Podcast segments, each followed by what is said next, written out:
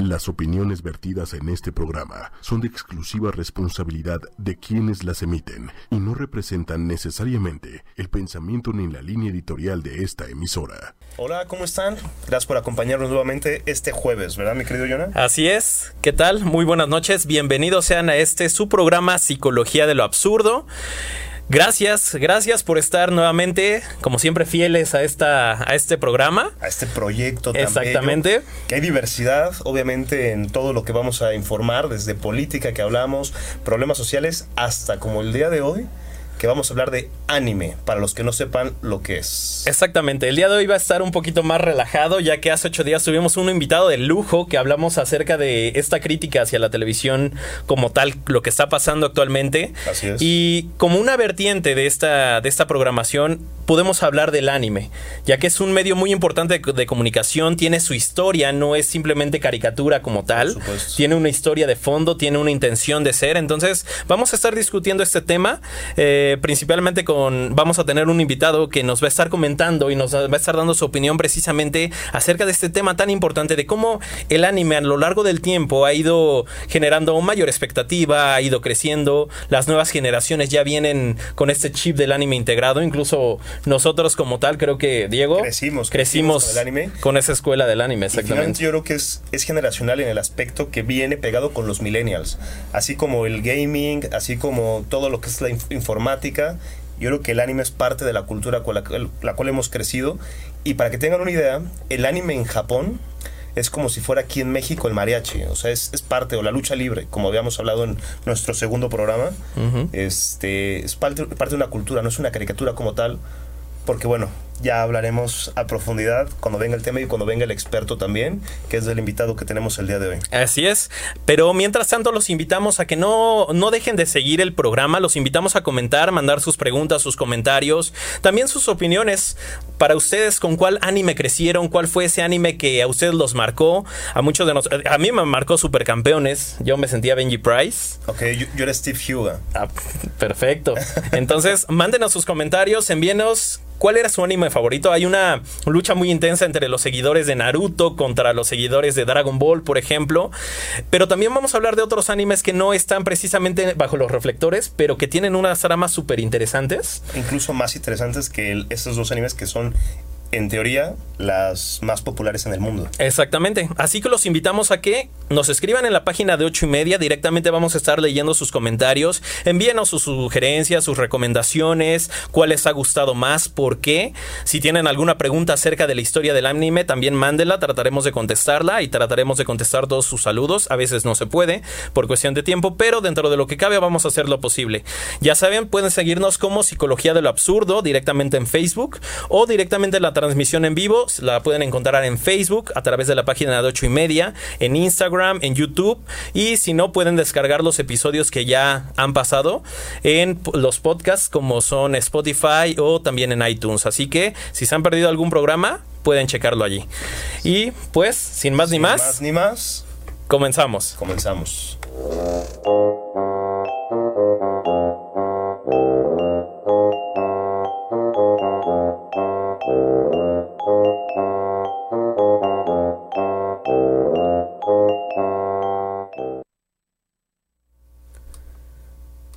Y pues bueno, comenzamos con estas notas que siempre, siempre hay tela de dónde cortar. Vivimos en un país donde cada día pasan cosas tan bizarras que a veces, la verdad, rayan en lo increíble, como es esta primera nota. Ya sabemos que todos en algún momento le tuvimos miedo a los payasos, Diego. ¿Tú, ¿A ti te gustaban o le tenías ese temor desde, desde que viste eso? No me gustaban, pero nunca les tuve miedo a los payasos. Aunque no lo crean y parezca ridículo, mi temor era Chucky, de chiquito, de chiquito. pero bueno, si tú ves esto, como podemos ver, no te va a asustar. No sabes si, si es una falta de identidad o alguien desbordado psicológicamente, ¿no? Pero bueno, qué bello. Bueno, pues resulta que en nuestro querido México se dio esta noticia en el transcurso de esta semana donde ya los payasos ya son secuestradores en potencia, mi querido Diego. Ya que en el municipio de, bueno, en la delegación de Iztapalapa, este, resulta que los contrataron, contrataron un par de estos lindos payasitos para animar una fiesta y terminaron llevándose a dos menores de edad de 16 y 14 años. 16 y 14 16 y bueno, no eran tan niñas, de verdad. Este, no sabemos qué tal estuvo el como tal el la fiesta o de qué se trataba la fiesta. A lo mejor hubo alcohol de por medio. Exactamente. No sabemos qué haya pasado. El chiste es de que estos hombres se terminaron subiendo un vehículo porque para colmo uno de ellos era un conductor de Uber. Ok. Y se terminaron yendo a Puebla con estas menores de edad. Posteriormente vendieron este vehículo allá en, en Puebla. Y de ahí se fueron a Veracruz. De Veracruz compraron boletos para regresar. Fue toda una odisea. ¿Y seguro no se fueron de vacaciones? Probablemente, digo, fueron 3, 4 días aproximadamente. Porque sí a los niños. Exactamente, al final encontraron a estas menores de edad, detuvieron a estos, estos payasitos disfrazados. Eh, los precisamente cuando iban a llegando aquí a la ciudad, ya tenían un operativo preparado para detenerlos.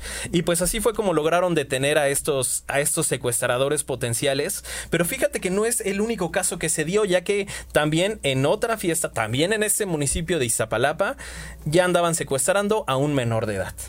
Ah, bueno, entonces sí había toda la intención de estas personas disfrazadas, misteriosas. A mí por eso yo la verdad prefiero alejarme de, de ese tipo de personas que están un poco perturbadas.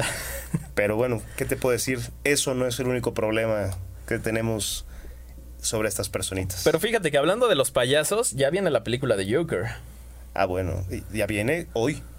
Hoy se estrena. Hoy se estrena precisamente. Entonces, tristemente no encontré boletos como de aquí en mes y medio, pero pero bueno, hay, que ir a verlo. Yo sí voy el día de mañana, amigo. Así que ahí te estaré spoileando un poco. Pero bueno, eh, de hecho esta película tiene muchas quejas porque dice que va a incitar todavía más a la violencia, ¿no? Como tal y esta onda de los payasos, que también los payasos empiezan a formar sus sindicatos de para defender de que no, es que desde la película de It nos dejan en un mal concepto a los payasitos y este y la gente ya no nos contrata y ahora el Joker y demás. Pero fíjate cómo somos ya una sociedad que se libra de culpas, se libra de culpas. Ya es problema de la televisión porque genera violencia, ya es problema de las armas porque se disparan solas, ¿no? Entonces, ¿cuándo nos vamos a ser responsables, ¿no? Que es lo importante. ¿Qué día vamos a, a decidir? Bueno, no es, no es la televisión, no son las armas, somos nosotros, que somos una raza imperfecta. Entonces queremos la perfección, pero nunca la vamos a alcanzar. Y entender que si hay bien, hay mal. Entonces... Así es, así es mi querido amigo Diego. Y de aquí nos saltamos a una siguiente noticia que está muy cómica, muy chusca. Es más, vamos a ver el siguiente video para ver de qué se trata, Diego. Este es como el, como el preámbulo, ¿no? Bandera, bandera de México, legado de nuestros héroes, símbolo de la unidad y de justicia. a los que nos no nos dejes caer en tentación y líbranos del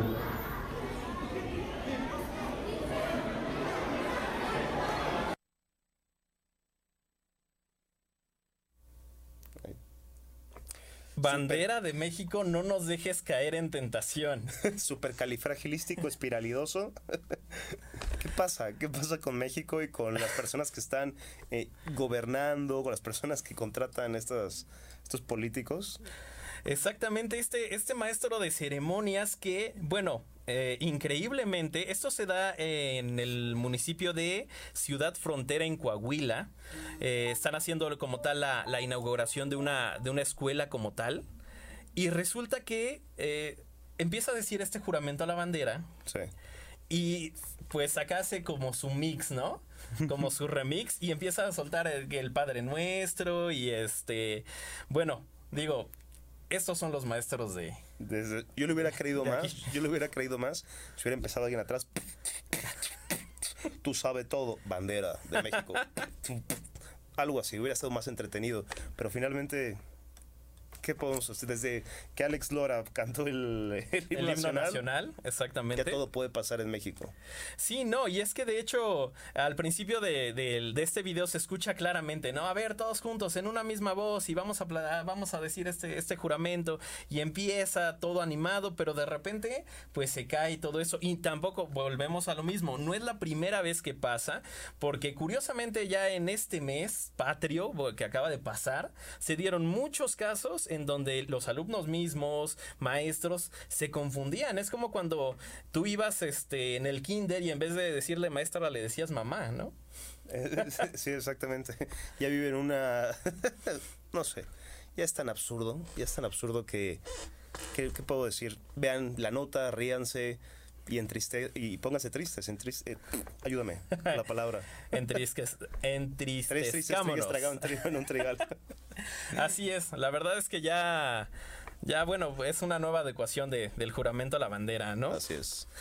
Así que si no se lo sabían, pues pueden mezclarlo ahí con el Padre Nuestro y sin duda van a sacar una carcajada al público presente. Siempre va a sucedió funcionar.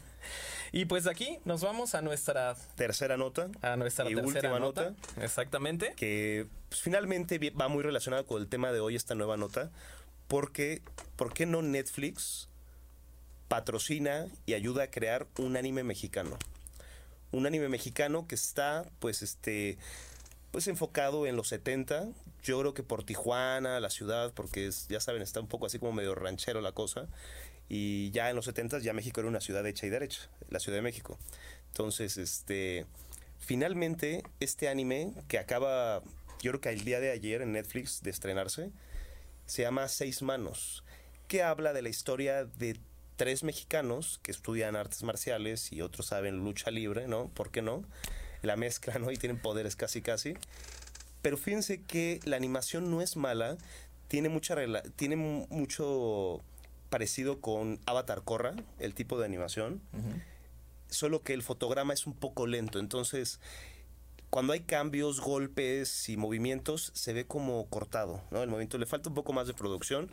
Pero yo nada más tuve la oportunidad de ver tres capítulos y me pareció interesante. Violento, como debe de ser un buen anime. Ajá, ok. eh, con aspectos sexuales también, como un anime ya pegado más al que es shounen, ¿no? Ajá. pero pero bueno, está interesante y es una buena propuesta. Gracias por incluirnos y por estereotiparnos, ¿no? Exactamente. Me pregunto si este gordito será más fuerte que Goku. no, ¿Tú no. qué piensas bien? Pues fíjate que a duras penas le va a ganar a Pikachu. Pero A Yamcha, ¿no? a Yamcha, yo creo que está en el nivel de Yamcha. Está del nivel de Yamcha. Así es. Sí, la verdad es que eh, la- eh, estaba viendo también un poco del de, del doblaje, porque el doblaje es típico y característico en el anime. Es muy, muy importante. Súper Lo que tiene que ver la banda sonora, el doblaje que se haga de la manera adecuada. Y bueno, una de estas es la hija de Derbez, ¿no? Es la hija de Derbez, es Aislinn Derbez. Aislinn Der- Ai- Aislinn Aislinn Derbez. Derbez, exactamente. Porque tengan en cuenta que el doblaje en México es el mejor que hay en todo el mundo. En todo el mundo en el aspecto de anime. Eh, si ustedes van a Argentina, si ustedes van a Chile, el doblaje que utilizan es el mexicano. ¿Por qué? Porque a la vez es excelente. Más allá del japonés que se oyen como que no tienen sexo los personajes, ¿no? Porque puede ser una voz muy aguda o muy extraño. México la verdad tiene una calidad de doblaje impresionante. Y pues esperemos que les llegue a la altura. Sí, exactamente. Y como tú mencionas, ¿no? La verdad es que parte de la, de la cultura del anime es representar la realidad. Y pues la verdad es que lamentablemente aquí en México ya somos un país lleno de violencia, en donde pues esto ya es, ya es de manera normal, ¿no? Entonces tampoco nos quejemos si nos retratan como un país muy agresivo y muy violento, porque lamentablemente nos estamos convirtiendo en algo parecido. Exactamente. Y pues ya que estamos hablando acerca de anime, en este caso del anime mexicano, pues vamos a entrar de lleno al tema principal de nuestro programa. Muchos de ustedes nos lo pidieron, de que habláramos acerca de anime como un medio de comunicación, porque la verdad es que lo es. Es una manera, es una manera de expresar eh, emociones, sentimientos. Como ya lo mencionábamos, muchos crecimos con, con esta escuela de, de esos animes como los supercampeones, como los caballeros del zodiaco. Uy. Entonces, pues vamos a entrar ahora sí a nuestro tema principal de este programa. Siguiente sección.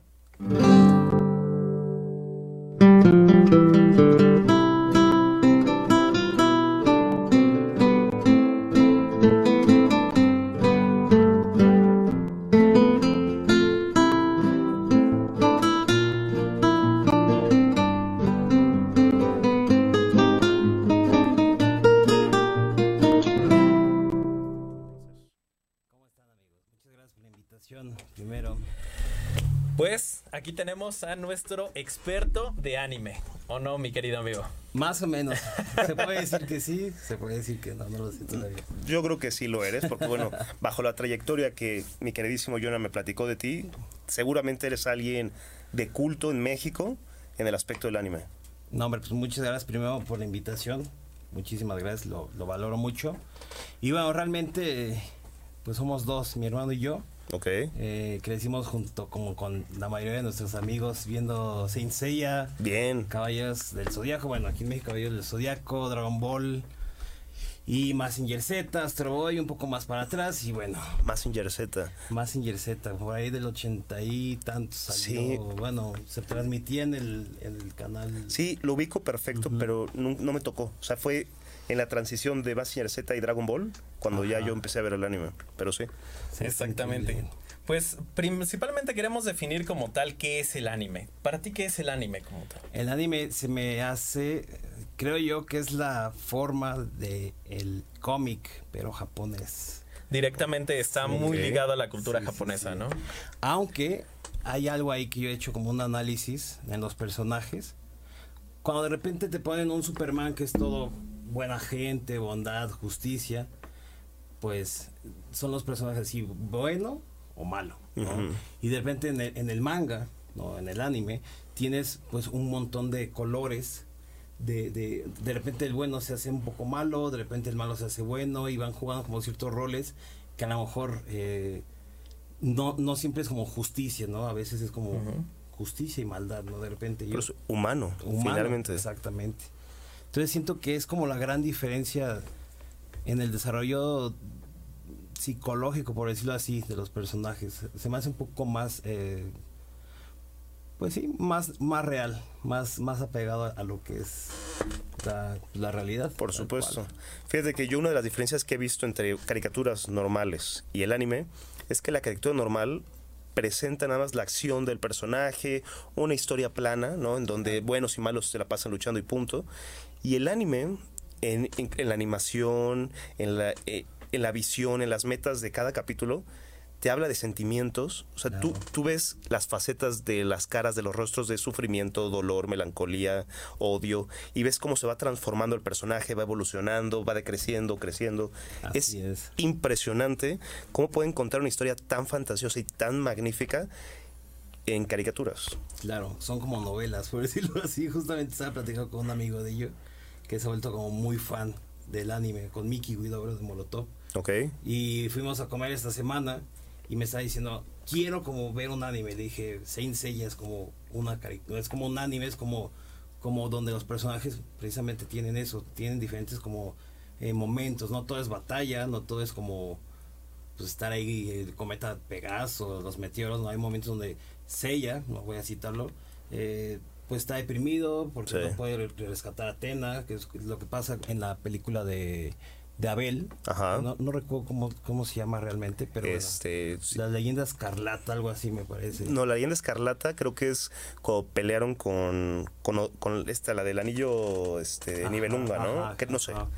Porque yo tenía la película. ajá, yo, Hilda de- Hilda. ajá, ajá. Yo tenía la película de Abel. Me fascinaba. Sí, sí, sí, sí. Era buena la película, la verdad. Sí, sí, sí. Y sí, sí, Final Esencia ya, fíjate que a mí me frustraba un poco porque jugaban con que las emociones era el factor determinante de su poder. Claro. O sea, eran débiles. Los caballeros de bronce son débiles, pero como se iba avanzando la historia y ellos enfrentaban sus miedos, su cosmos se elevaba al infinito y llegaban hasta más, o sea, un poder mayor al caballero dorado.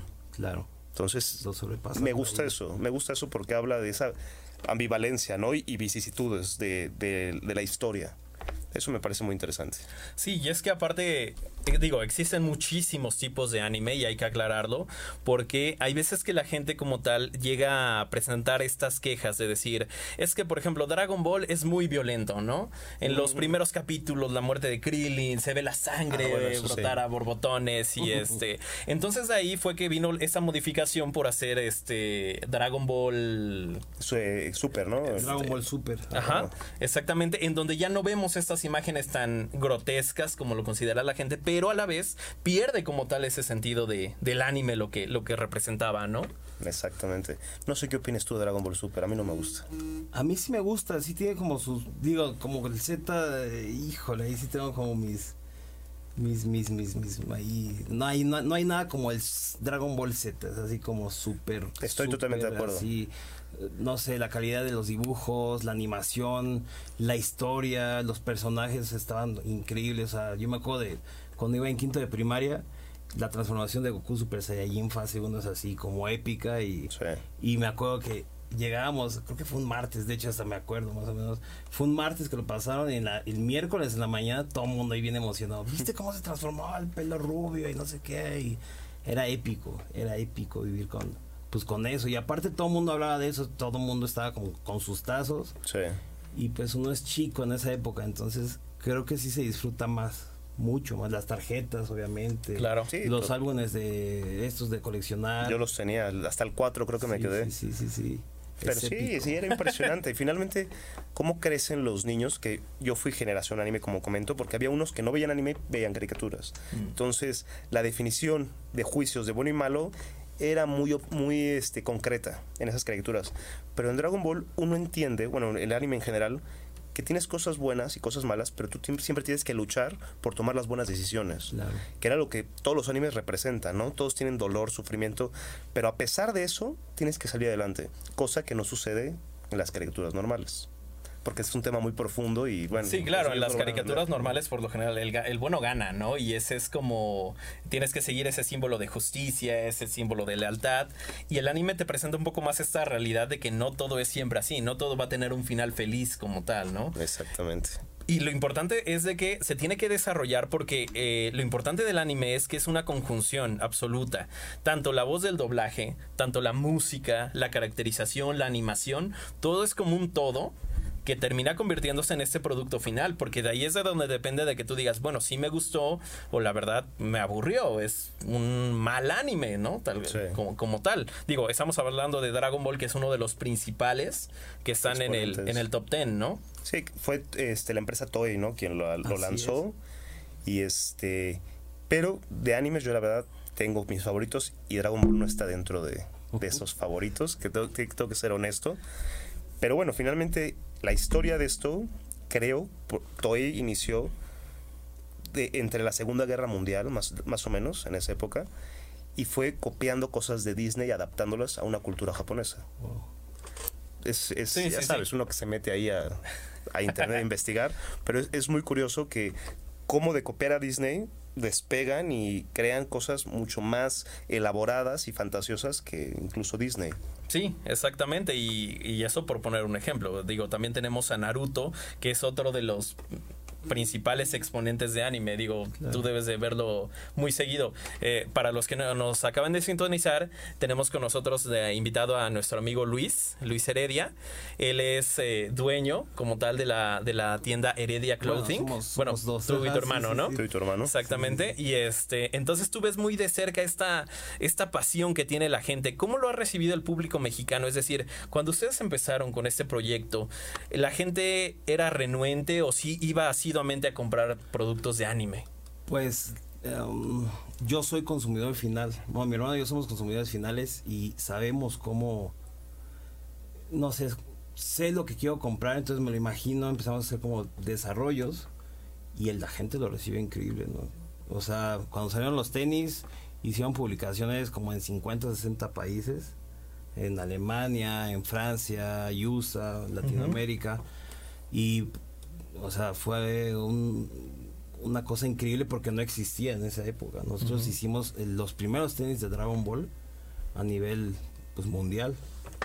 Hay una anécdota muy chistosa. eh, yo toco, soy músico profesional. Y unos amigos se fueron de tour a Japón. Ellos tocan metal muy bien, son muy buenos. Y yo les dije, bueno, son fans de la marca y, y por ahí nos conocimos. Y se fueron a Japón y la, la gente de Japón estaba así como, wow, ¿no? Estaba como impresionada de que había unos tenis mexicanos en Japón. O sea, rarísimo, Sí. porque no existía. Claro. O sea, no, no existía ese nicho y nosotros lo hicimos y, y estuvo de maravilla porque fue algo que al final de cuentas, como sabemos lo que nos gusta y, y, y hay esa conexión con los demás fans de Dragon Ball en este caso, pues pegó y estuvo increíble. O sea, le encantó a la gente. Digo, obviamente como prueba y error, pero fue como muy, muy certero, ¿no? O sea, los tenis de Dragon Ball fueron así, los de Goku fueron así como wow. O sea, como la flecha dorada de Sagitario literal. Sí, así, Literal, así. Ahorita veo que están en tu página de Facebook eh, promocionando los de Kakashi Hatake. Así es. Tuvimos firma Kakashi. de, firma de autógrafos, de hecho, con la voz de Naruto y la voz de, bueno, ah, no recuerdo el personaje, pero es la gente que hace Shrek. Ah, ok. Y, eh, y fue así, un colapso como de seis horas de fila, estuvo increíble. Estuvo increíble, la verdad. Y por ejemplo, a través de los años, de cuando iniciaste esto a hoy en día, ¿ha aumentado mucho los fans, los otaku, en México? Sí, siempre ha existido, siempre ha existido como esa base de fans.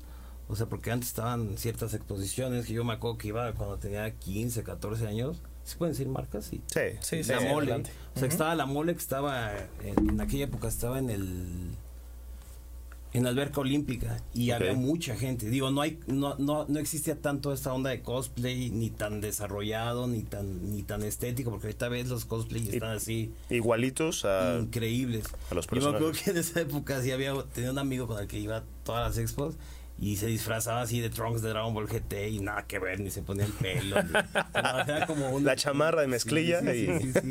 Un parecido y ya veo lo de ahorita y wow, ¿no? O sea, hasta. Sí, sí, es las chicas impresionante. Son iguales a las de Kino Fighters o.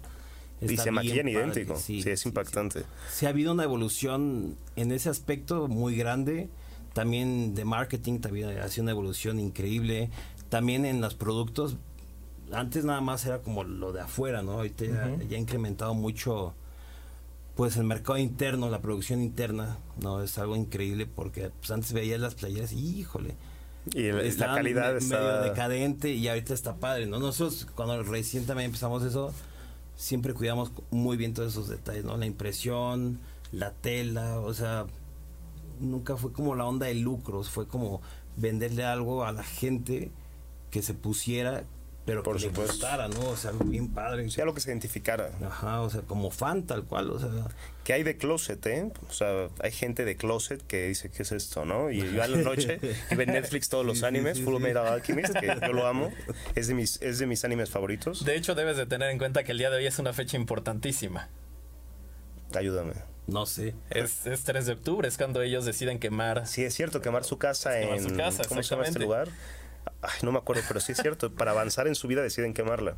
Wow. Sí, es cierto. Exactamente. Muy bien, muy bien. Fíjate, me están preguntando, ¿qué definición le podemos dar a otaku? ¿Qué definición puede ser un consumidor de cómic, de manga? ¿Podría Ok. ser?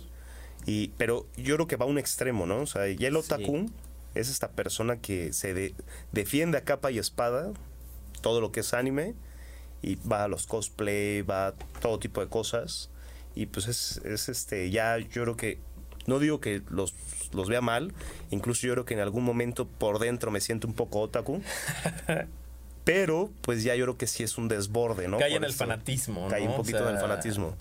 Sí, sí, sí, claro que sí. Lo peligroso se vuelve cuando quieres representar ya las escenas que ves en, en los cómics, ¿no? O en, lo, en los animes, va- vaya. Sí. En el manga, como por decirlo así, que quieres traerlo a la vida real es donde empiezas a caer en el exceso, ¿no? Sí. Porque hay mucha gente que lo termina haciendo. Digo, en Japón, como tal, la cultura del anime está muy marcada, muy, este, es, es clave, es fundamental, es algo de lo que define como tal a, a Japón.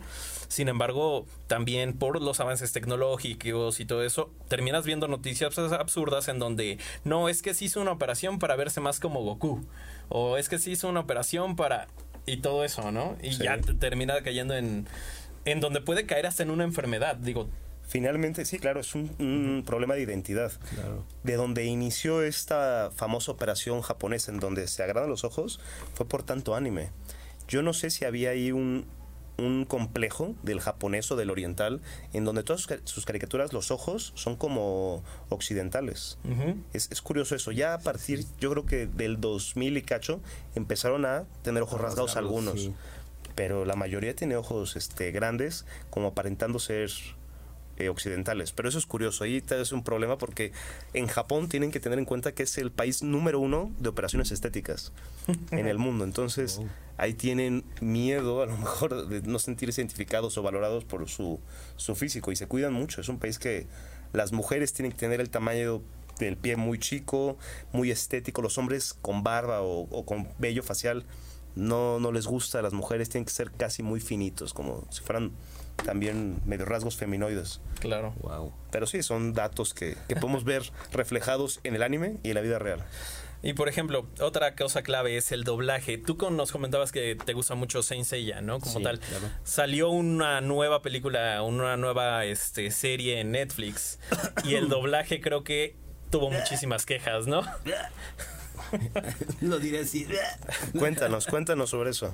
Lo vi porque sí está, o sea, está, está bien ver, pero no me gustó así, nada, así nada, nada, nada.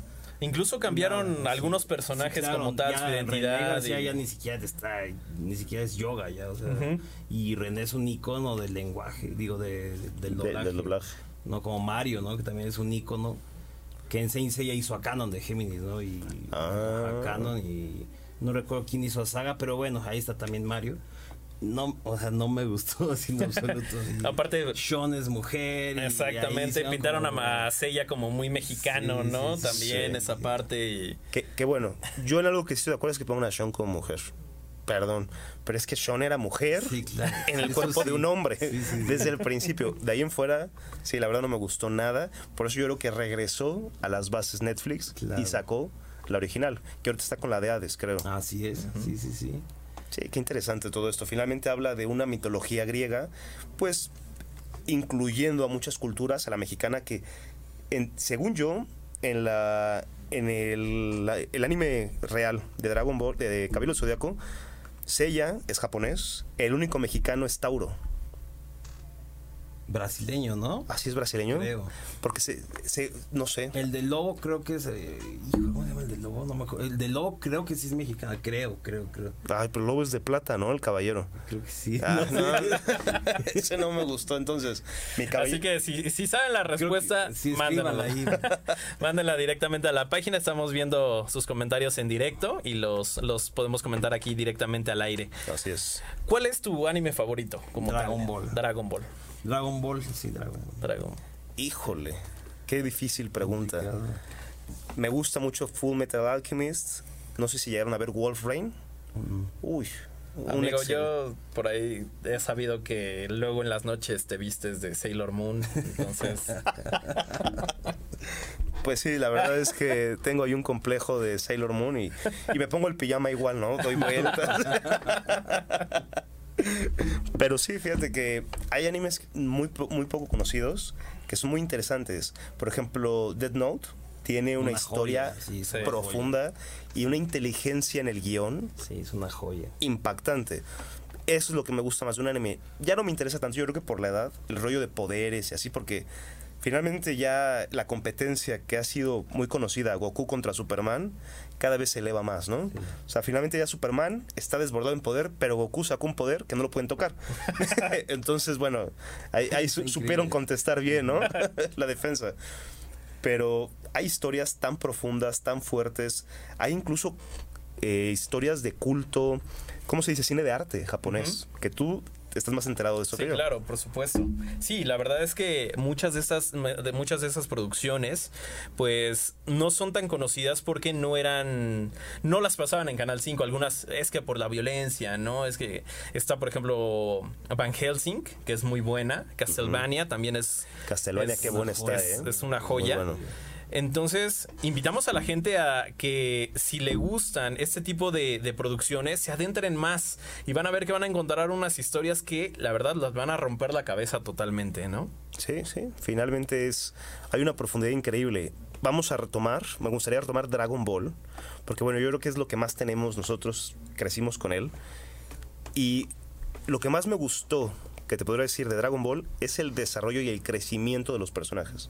A mí me gusta mucho un anime en donde hay un avance histórico, Claro. en donde Goku era niño, de, creo que empezó como a los 12 años, avanza, ¿no? Después el primer, el segundo torneo de artes marciales que creo que ya era grande. Ya adolescente. Adolescente ¿no? tenía Como lo- 17, ¿no? Sí, claro. Entonces poco a poco va avanzando hasta la edad de creo que 50 y tantos, 60 años, que es que finalmente no sé si es ahorita en Dragon Ball Super o eso fue en Dragon Ball GT. Cuando vuelve a ser niño, Niño. otra vez. Niño ¿no? otra vez que no fue Akira Toriyama, eso me queda claro, pero me gustó más que Dragon Ball Sí, Super. digo, la historia fue fantástica, ¿no? Sí, fue, Eh, ¿De no sé, solo- más Dragon Ball, Dragon Ball GT. GT? ¿sí? Sí. Porque el desarrollo de personajes, el... Tú- tú ¿Te gustó la canción, amigo? La canción es muy buena. La canción es un sí. ícono. Sí, la canción es muy Sí, buena. Sí, sí, claro. Pero por favor, tú, tú descríbelo primero. No, la verdad es Yo que... quiero hacer un paréntesis. Ajá. Todos los out- intros y outros en Japón son una joya. Así si pueden, está así, que son cuatro en total, están así increíbles, todos, todos, todos. Aquí hicieron nada más uno, pero todos están así. Excelentes. Reales, sí, están increíbles. Fíjate que hay un youtuber que se llama Jaime Altolzano que habla de música y de composiciones musicales y toma mucho este género que es pop, no recuerdo bien el nombre, pop algo, que es japonés, que es el que ponen en, normalmente los animes. Y dice que la composición musical de esto son brillantes, son brillantes porque mezclan muchos géneros, tienen una capacidad creativa impresionante que un buen músico de un buen oído puede disfrutar. Claro. Más allá de alguien que tiene un oído natural, ¿no? Entonces, este pero si hablamos de, en este caso, Dragon Ball GT, es un himno, como mencionan, ¿no? La verdad, es impresionante la canción. Y a mí me gusta mucho porque siento que fue una maduraron mucho al personaje en esa transformación de Dragon Ball fase Goku fase 4. Era un personaje mucho más viril, más agresivo, más violento, eh, con un desarrollo evolutivo mucho más profundo y ahorita es así como nada, le pinta el pelo de distinto color, ¿no? no, hay, no hay un cambio físico así que digas wow. Y creo que bajaron un poco el nivel de poder en Dragon Ball Super. No sé qué me puedes decir tú. Será. creo que el nivel de poder es más, más elevado en el, en el Super. Bills, bueno, sí, Bills es mi personaje favorito, así de todo Dragon Ball Super. Ok. Porque es impresionante cómo llega y le hace así nada más a Goku y lo desmaya, si literal es así y lo desmaya. Pero tengo entendido que Jiren alcanza un poder más alto, que, que, Bill, que, Bills. Entonces, no sé, ya hay, hay, hay, mucha incertidumbre. Me gustó la película de Broly, la verdad, me agradó, ¿no? Yo, yo vi mucha gente que no le gustó, ¿no? Mucha gente que dijo, no, yo prefiero al original, se veía más grande, este, más... Uh, si le gustan las cosas grandes, pues bueno, es problema de ellos, ¿no? La verdad es que hay que ver el desarrollo de la historia. Me gustó que tuviera profundidad el personaje, a diferencia del antiguo, que era un personaje psicótico, ¿no? Que se estaba sí, claro, loco nada más escuchaba el nombre de Kakaroto y perdía el control en absoluto. Tenía una memoria prodigiosa, ¿no? Porque creo que tenía menos de un año y se acordaba el nombre de Kakaroto, ¿no? Entonces, este, sí, a mí me gustó más finalmente la película reciente. Sí, claro, es que le dieron una historia, una identidad como tal al personaje que incluso te, llegas a sentir identificado con ciertas facetas, ¿no? Esta faceta de, de ser discriminado, el ser diferente y, y demás, y le da, le da esa profundidad, además de que respeta el poder como tal de la, de esta fusión, ¿no? De, de Del personaje como tal, de los niveles que puede alcanzar. Realmente él pudo muy fácil con, con este. Con Broly. Con Broly. Y demuestra realmente, le das la importancia al personaje. Porque en otras historias muchas veces es. O sea, tienes un superpoder y casi casi Yamcha te está dando pelea. Dices, no, espérate, ¿no? Sí. O sea. Que es algo que me agrada de Naruto. Naruto, de mi parecer, que es otro, otro anime muy bueno, muy popular, porque hay que, hay que resaltar algo. Dragon Ball es más visto que Los Simpsons en el mundo. Es la caricatura número uno vista en, bueno, anime visto en todo el mundo y supera la audiencia a los Simpsons. O sea, para que sepa la magnitud, ¿no? Para que ahí tengan este, una idea de, de esto. Y bueno, Naruto es yo creo que la segunda caricatura más vista. Eh, anime, perdón. Y me gusta porque ahí no hay, hasta ya después en Shippuden, hasta el final, que los poderes ya se, van exorbitante a dos personajes, pero que cada quien tiene sus habilidades y no sabes quién puede ganar. o sea, uno tiene que saber utilizar bien sus habilidades para poder derrotar y eso a mí me parece muy rico en la historia y que le da una diversidad en habilidades muy padre que Dragon Ball no la tiene. Sí, exactamente, te lo pinta como una manera más natural, ¿no? Más este, de que sí puedes alcanzar ese poder con mucha concentración, mi querido Diego. Eh, lo he intentado, ¿eh? En, procesos, yo creo que, eh, creo, que todos lo intentamos, ¿no? De niños, ¿no? Estar así y hacíamos como un kamehameha imaginario y ya veíamos que no salía y soplabas, ¿no? Para ver qué pasaba. La teletransportación y veías que no funcionaba y bueno, ya no llegabas a la escuela. Yo, lo, que sí he visto que te queda muy bien es que cuando ya no vas a alcanzar el, camión, el, el metrobús, corres así.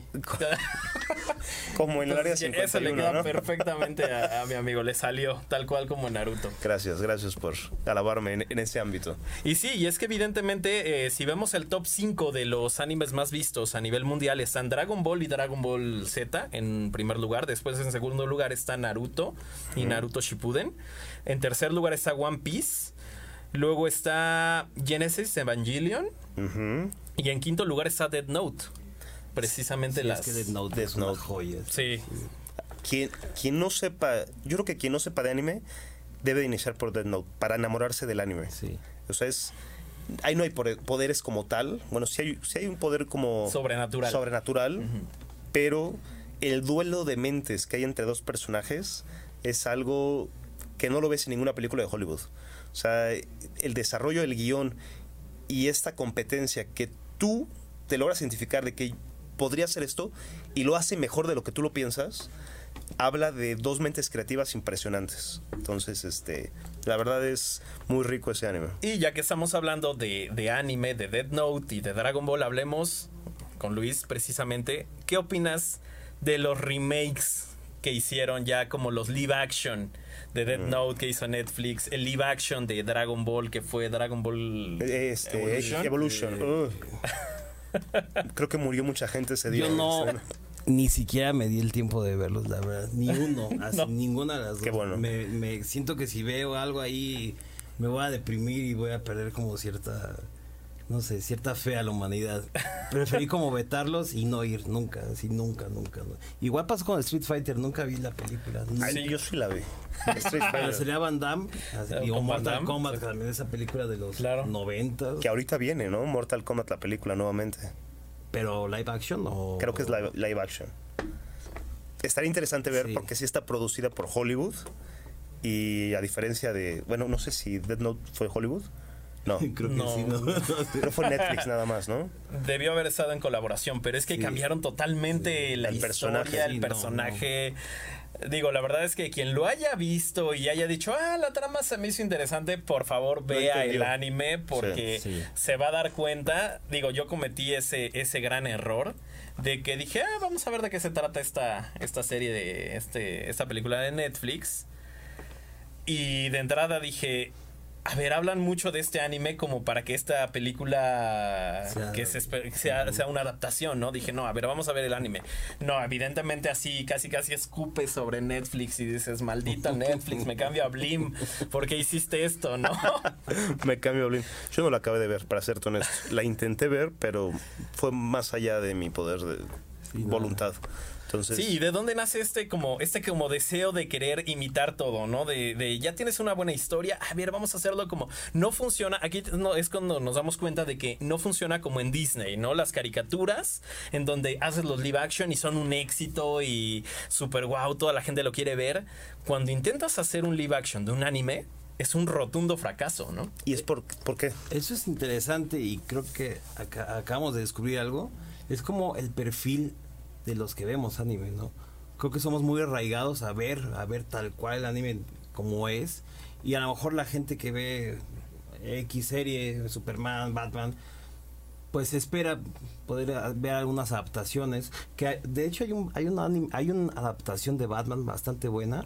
La vi, que es como un rollo como- oriental. sí, está increíble. Que viaja al pasado. sí, sí, sí, Está muy bueno. Está en Netflix. brutal, sí. Es muy buena. Sí, esa sí está brutal. Dije, wow. Sí, que se hace como Batman Samurai. Ajá, sí, está increíble. Sí, la verdad, tanto la animación, los movimientos, lo- los procesos de combate. La historia también La está, historia es excelente. es como un híbrido entre, entre los dos mundos. Está, Sí. está increíble. muy, sí muy está interesante. Estoy totalmente de acuerdo. Sí. Finalmente, fíjate que yo creo que estas personas que hacen un live, a- la- live action de anime no están adentrados o identificados con lo que es Japón. Fíjate que ahorita Netflix sacó un documental sobre el anime muy bueno, en donde te habla la polémica y las mentes detrás de cada anime, que son tanto mentes creativas como medio locas, pero que requieren de esta locura para sublimarla en un dibujo. Entonces, por eso no pueden hacer un live action, porque no puedes producir tanta creatividad, tanta fantasía, tantos personajes, tanto misterio, tan, tanta, una historia tan rica de personajes en una persona que a mejor te va a actuar mediocre. Sí, exactamente. Esa es una de las de las ventajas que tienes como tal en el anime, pero que debes de ser un experto a la hora de hacerlo, porque como un dibujo animado te puede transmitir, como un dibujo animado te puede llegar a enamorar, ¿no? Es decir, este llegas a crear como que este este sentimiento hacia estos personajes, como como cierta empatía que terminas sintiendo lo que ellos sienten y eso no se puede transmitir como tal a un personaje ya de live action, ¿no? Así es. Sí, sí, finalmente es algo impresionante el anime. Recomendamos que para que crezca la cultura pop en las personas, entiendan que es parte ya de la cultura, así como pueden pensar en un Andy Warhol, el anime es en Japón parte de su cultura. Y pues no sé, yo quería también, pues para cerrar el programa un poquito, platicar un poquito de tu tienda. Ok, nosotros eh, somos Heredia Clothing, nos pueden buscar en redes sociales como Heredia Clothing, en la página herediaclothing.mx y pues estamos especializados en todo este tipo de, de, de productos de anime, de Naruto precisamente. Ok. Ahorita estamos trabajando con Supercampeones, estamos trabajando con eh, Godzilla. Se viene también, eh, oh, mm, mm, bueno, no puedo decir porque todavía no hay como muy claro ahí el asunto. Pero bueno, sí, One Punch Man también viene. Uy, o- Entonces, uy, otro que podríamos joya, mencionar. sí. Híjole, yo creo que ese es Sí. hoy en día, la primera temporada, mi anime favorito. Sí, sí, sí. la segunda falló mucho, falló mucho. Es entretenida, pero falló mucho. Pero la comedia que manejan Sí, es algo increíble. es buenísima. O sea, le- les, vamos, les podemos dar ahí como un. Este. Una síntesis del anime.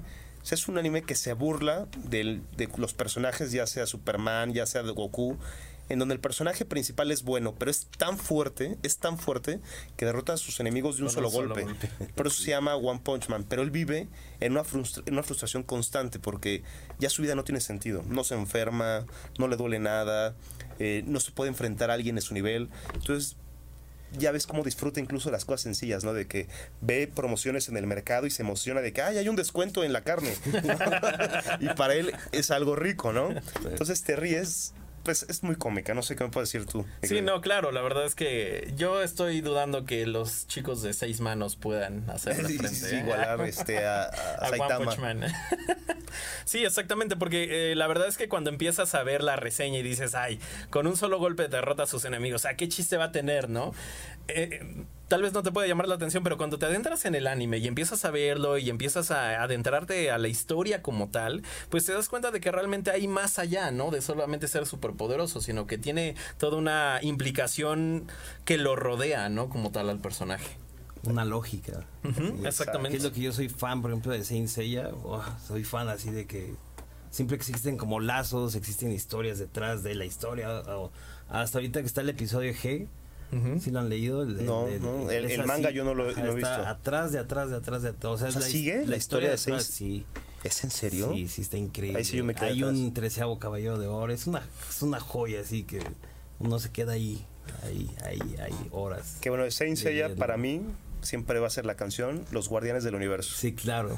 Esa es la, la canción que se me quedó. Español, sí. La española, que fue buena, la verdad fue buena. Y ya después cuando metieron Saint Seiya, pues no es mala, pero uno se enamora, ¿no? De lo primero que ve. Ya directamente Con tú- las imágenes de Abel, de hecho, con la que están peleando. Claro, sí, es cierto. Ya directamente tú con tu negocio, a la hora de querer eh, traer esta, esta tendencia del anime, esta, esta ropa de anime, ¿te enfrentaste a ciertos retos? Es decir, ¿hubo trabas a la hora de querer poner tu Sí, negocio? Sí, claro. em, pues sobre todo la, la onda de los tiempos. Eh, aquí de repente hay la onda de... em, como es otro lugar, es otro país, pues la onda de la comunicación hay un desfase de horas, ¿no? Y entonces hay que hacer llamadas a las 2, 3 de la mañana. eh, pero todo muy bien, o sea, se trabaja muy a gusto con... con Son puntuales los sí, japoneses. súper puntuales, eh, súper, ellos, sus seis puntuales. sigma, son puntuales, el timing. Sí, pero esa es como la única traba que ha habido. De ahí en fuera está increíble toda la relación. O sea, todo es como muy derecho y todo es como, como debe ser honorable. Claro. Y vámonos, ¿no? o sea, trabajando. ¿Tienes promociones en tu tienda de pronto? Eh, sí, se pueden meter ahí en areaclothing.mx y Ok. eh, ahí hay promociones cada fin de mes, cada quincena. Ok. Hay cosas bien interesantes ahí que pueden ver. Sí, yo justo como te mencionaba, yo soy fan de los supercampeones, siempre me sentí Benji Price y estaba viendo una gorra que está increíble sí, sí, de, sí, de sí, Benji sí. Price que dije, "Ah, yo tengo que tener esa gorra. Benji Price. de los Newpie también ahorita, está increíble. Sí, exactamente. También vi una colección de los tenis del Newpie, la- las playeras.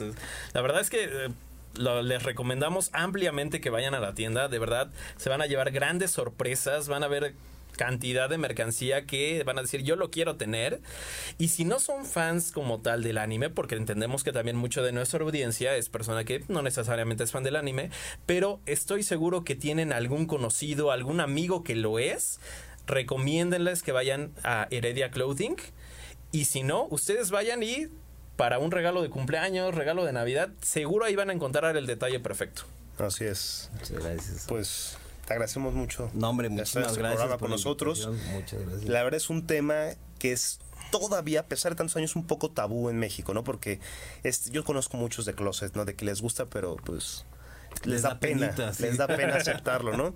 Pero pues es- ya entiendan que es parte de una cultura, es como si me dicen me gusta cualquier cosa, ¿no? De cualquier país que sea algo estereotipo.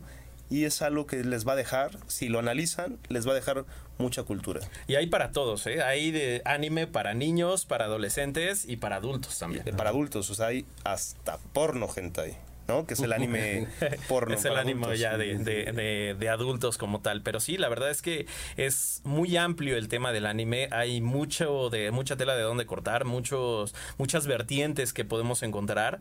Así que. Si no son. ah, ah, nada más se han quedado con ver Dragon Ball. Hay mucho más. Los invitamos a que se adentren más en este mundo. Van a encontrar historias increíbles realmente. Y nos lo van a agradecer. ¿O no, mi querido Diego? Así es, mi querido Jonah. Pues con eso terminamos. Les agradecemos el que hayan estado viendo nuestro programa. Como tal, les comentamos de que pueden enviar sus sugerencias. Si quieren que hablemos de algún tema en especial, nosotros con gusto lo tratamos. Diego se encarga de buscar a los expertos para que vengan y desarrollen ese, ese Claro, tema, ¿o no, mi que querido sí, Diego? nosotros nos hacemos expertos por ustedes.